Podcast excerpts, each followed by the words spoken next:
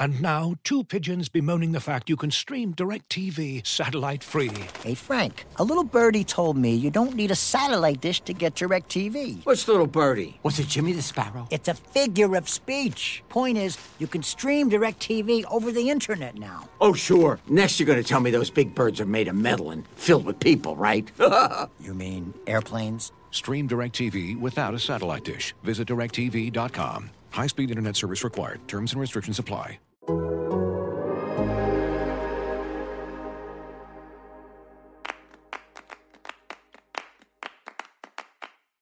What matters most when deciding individual awards?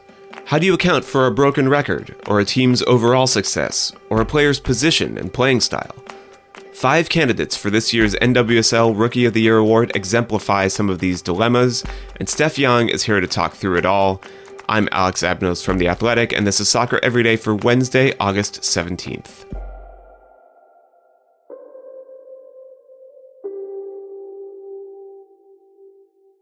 We talked last week with Steph Young about the state of the NWSL season as it enters its last third or so, and this week we're doing it again, but this time about something very, very specific. Steph, in this week's NWSL Chaos column, which you co write with Meg Linehan, you two ran through a really, really interesting race for a year end award in the NWSL, and it's interesting because it reveals some of the difficulty that comes along with voting for awards like this, season ending rewards. Explain. Um, so it's a strong rookie class this year, right. and as usual, like you said, NWSL Chaos column. You know the standings are a little chaotic at the moment. They're super tight. Yeah. And so I think that those are all the usual factors that go into it. Um, you know, and I think it's also going to be affected by playoff race.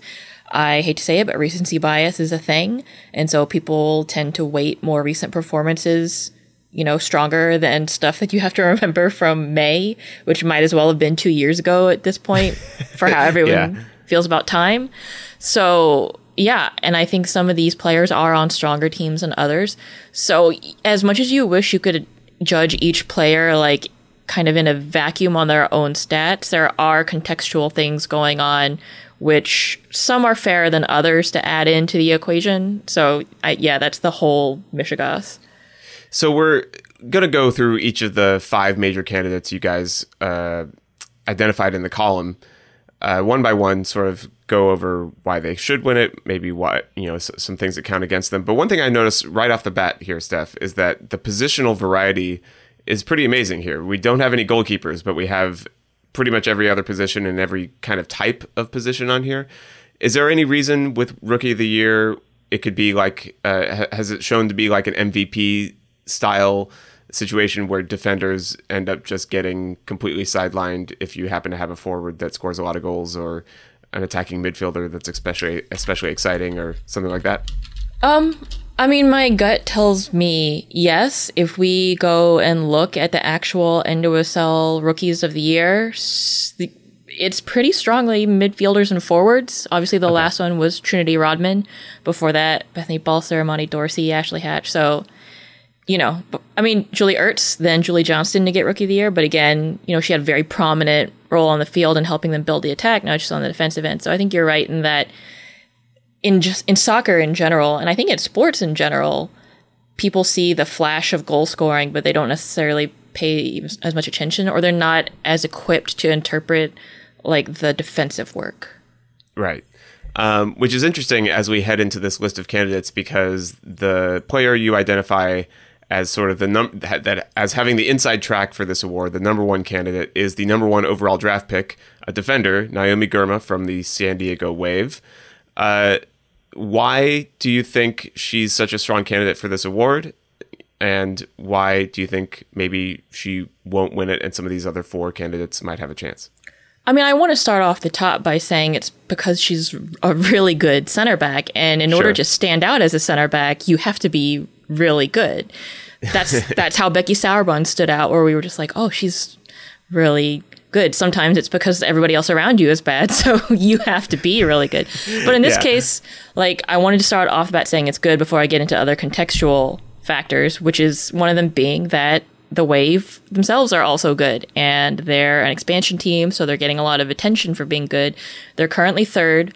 They're tied for second with a dash on 25 points, and number one is Thorns at 28. So you can see how tight that race is.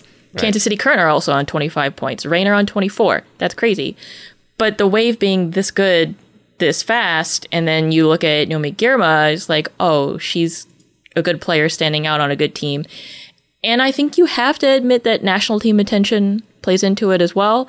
She mm-hmm. and Alana Cook are both, you know, getting a lot of time being rotated in at center back for the national team. We just saw this in CONCACAF qualifiers. And so is it fair to other players in NWSL who are performing well but don't necessarily get national team attention for a variety of reasons? Maybe not, but it is the reality. moving to the opposite end of the field, uh, one of those forwards that uh, get all the attention and the glory, Diana Ordonez, in this case, rightfully getting a lot of uh, attention and glory this week, uh, especially with the North Carolina Courage, because she broke the rookie scoring record with her eighth goal of the season. Um, but the Courage having overall not the best season. Uh, they're at the bottom of the table right now. Will that team underperformance count against her, in your opinion? That's an interesting question because it it probably will count against her, but it might also, oddly enough, highlight her, right? Because if everybody's doing so badly and Right. you're counting, so currently they have 23 goals, so eight of them, she is 25% of their goal scoring as a rookie. That's nuts. So yeah, it might weirdly. It reminds me of uh, I think Alyssa Naeher when she was playing with the Boston Breakers got goalie of the year or something like that, and the Boston Breakers were not good that year. But that was why Naeher was highlighted because she had to face. Yeah, it was 2014. She had to face so many shots, so people got to see her a lot. Yeah. Uh, yeah, it's just wild to me because breaking the rookie scoring record in almost any other context in most, oth- most other leagues, in most other sports where there is a rookie scoring record to break, would put you pretty automatically on the inside track to rookie of the year. That does not appear to be the case here, though she stands a pretty good shot. Moving on to Racing Louisville's midfielder Savannah DeMello. She leads the league in dribbles. She's got two goals on the season. But again, team not doing great. Racing Louisville currently ninth as we record. What are your thoughts on Savannah DeMello here? I really like Savannah DeMello. I think she's a a really good, solid player, having to come in and kind of take up a lot of organizational responsibility in Racing Louisville this season. I am a little concerned because the head coach of Racing, um, Kim Björkegren, I hope I'm pronouncing that correctly, talked about how they just brought in Wang Shuang, and he said she's a lot like Savannah DeMello, and I'm like, uh oh. So does that mean you see them as a complementary pair, or do you see them as like a one for one exchange? Wang Shuang's only had 30 minutes, so we'll see how they use her in the future when they're not playing down to 10, um, desperately trying to defend. This episode is brought to you by Michelob Ultra, the official beer sponsor of the NBA. Want to get closer to the game than ever before? Michelob Ultra Courtside is giving fans the chance to win exclusive NBA prizes and experiences like official gear, courtside seats to an NBA game, and more. Head over to michelobultra.com slash courtside to learn more. Looking for an assist with your credit card but can't get a hold of anyone? Luckily, with 24 7 US based live customer service from Discover, everyone has the option to talk to a real person anytime, day or night. Yep, you heard it right. You can talk to a real human in customer service anytime. Sounds like a real game changer, if you ask me. Make the right call and get the service you deserve with Discover. Limitations apply. See terms at discover.com slash credit card. Moving on, another forward that I think is a little an interesting case study in another sense. Elise Bennett for the Kansas City Current. She's got three goals this season, some solid performances, but most of those performances have come as a substitute. She's not a 90 minute player for the Current. Do you think that just automatically sort of pre- will prevent her from from being a serious contender for this award? Maybe yes. Like like we said, recency bias matters. Being seen matters. So you know, even if she's doing all the big and little things right, which I think she mostly is. I think she's playing. She's settled in pretty well. She doesn't really look super like a rookie. Um, I think she fits in pretty well with the current right away as a pro. yeah, even then, getting full 90s would help her case, but we still got the last third, last quarter of the season to go, and the current look like they might be a playoff team. Right. Uh, and again, at the complete opposite end of the playing time uh, spectrum, you have Portland Thorns defensive midfielder Sam Coffey, a 90 minute player most games, based on what I've seen, but very much not the most glamorous position. Uh, she plays as a defensive midfielder for, uh, for them. And I think it's interesting a stat that was pointed out in the column 82.7% passing accuracy, which puts her up around central defenders who traditionally make a lot of like safe short passes, but she's playing in the midfield. The Thorns are playing great, like you said, they're on top of the league. But she doesn't feel like a really strong candidate for this award despite all this all these great performances. Why do you think that is? I think it's the factors we talked about before, which is that the defensive players or people with more defensive responsibilities who aren't necessarily closer to goal sometimes fly under the radar. If you're a defensive midfielder and you're not a Julie Ertz type who's out there making bone crunching, game saving plays, then you can also fly under the radar. Um, not having to make those plays usually means your team is doing fine. You don't want to have to be doing that as a defensive mid. Um, and I think that is something kind of the flip of the Diana Ordonez situation, where Ordonez is a great player on a team that kind of stinks right now for a variety of mm-hmm. reasons. Coffey is a great player on a team that's number one, surrounded by a bunch of like. When you're playing behind Sophia Smith, like you kind of tend to fade a little bit from the dazzle going on up front through no fault of your own, just Sophia Smith being that good, that sort of thing. Right. So it's the converse, right? Where being on a good team that looks like a strong playoff contender to win a championship kind of skunks your chances a little bit. So we've talked a lot about different philosophies for how to vote for awards like this. Everybody has sort of their own personal feelings. What are yours? Like as you look at these five, which which direction are you going now? Which bear in mind is not the direction you have to go at the end of the season. right. I do think it's fair to take into account the level of talent around you because it's easy to look good when everyone else around you looks good. It's mm-hmm. a lot harder to look good when everyone else around you is really struggling. I do think that where your team ends up matters. Like, and I try to look at the rookie's overall contribution. Like they might have looked really good, but their contribution might have only been 2% compared to another rookie making 30% of a team's contribution, that sort of thing. Um, yeah. And yeah, I'm really trying to balance out like their individual performance. It's so hard with soccer, right? It's the same thing with any award individual performance, but within the team context. Right. With 11 players on the field, it's hard to identify one that, that stands out. Um, lastly, tonight, Steph, we have a bit of midweek NWSL action as Houston Dash hosts Gotham FC. Gotham just fired their head coach, Scott Parkinson, last week. Uh, they have a new interim in place, but Steph, they're near the bottom of the table. What needs to change in that organization? Not just to finish this season strong, hopefully, uh, but also to set them up well to maybe have some success going forward. That's a really great question that I think Gotham themselves are really searching hard for the answer to. I think if you look at their last game, you can see some of the answers that they're formulating there where they were willing to look at more players for more minutes. Um, I know a lot of fans have hung their hats on Jen Cudjoe as someone who needs more time in the midfield, and I agree with them.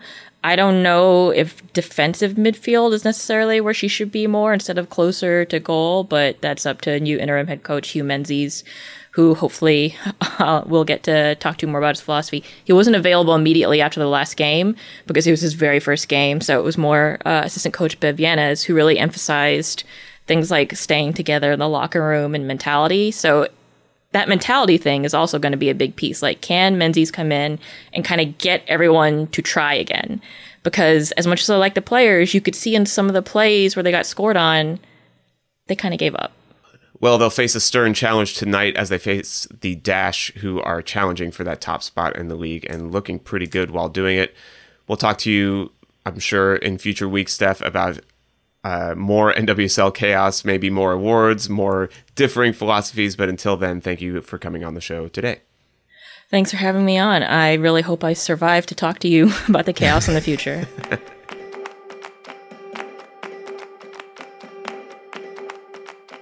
Before we go, your TV guide for today, as usual, all times are Eastern, and it's a jam-packed day. Actually, in the Champions League, we have at 12:45 p.m. Karabag versus Victoria Pilsen. That'll be on Paramount Plus and TUDN. This is, of course, the last qualifying round to determine who makes it into the group stage of the Champions League. At 3 p.m., we have two games, but the one I would recommend watching is Dinamo Kiev versus Benfica. That will be on Paramount Plus and TUDN as well. Later on tonight, we have a ton of games all around North America, including an MLS at 7:30 p.m. Atlanta United versus New York Red Bulls. That'll be on ESPN Plus. Another game that I think is kind of interesting is 9 p.m. Dallas versus Philadelphia Union, two teams with having very good seasons, also on ESPN Plus or your local network if you happen to live in either of those markets. There are a few other games that could be interesting as well, including at 7:30 p.m. Toronto FC versus New England Revolution. If you happen to want to see Toronto FC's Italian Revolution and how that's uh, taking place, that too will be on ESPN. All these MLS games, by the way, if you're in Canada, will be available on DAZN. It's also a big night in Liga MX at 8 p.m. Toluca versus Monterrey. That will be on TUDN and Unimas. And then at 10.05 p.m. Pachuca versus America. That will be on TUDN and Unimas as well. Those are two big games uh, with a lot of uh, intrigue near the top of the table in Liga MX.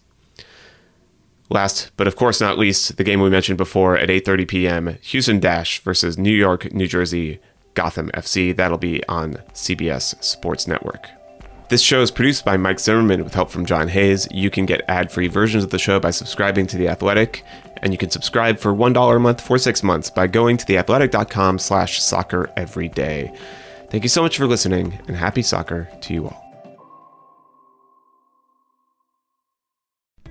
As you've probably heard by now, we've teamed up with BetMGM this season. We'll be using BetMGM lines to make all of our picks, and we'll have special offers for our listeners each week. If you haven't signed up for BetMGM yet, use bonus code The Athletic, and you'll get a one-year subscription to The Athletic, plus up to a $1,500 first bet offer on your first wager with BetMGM. Here's how it works. Download the BetMGM app and sign up using bonus code The Athletic. Make your first deposit of at least $10. Place your first bet on any game and claim your voucher for a one year subscription to The Athletic.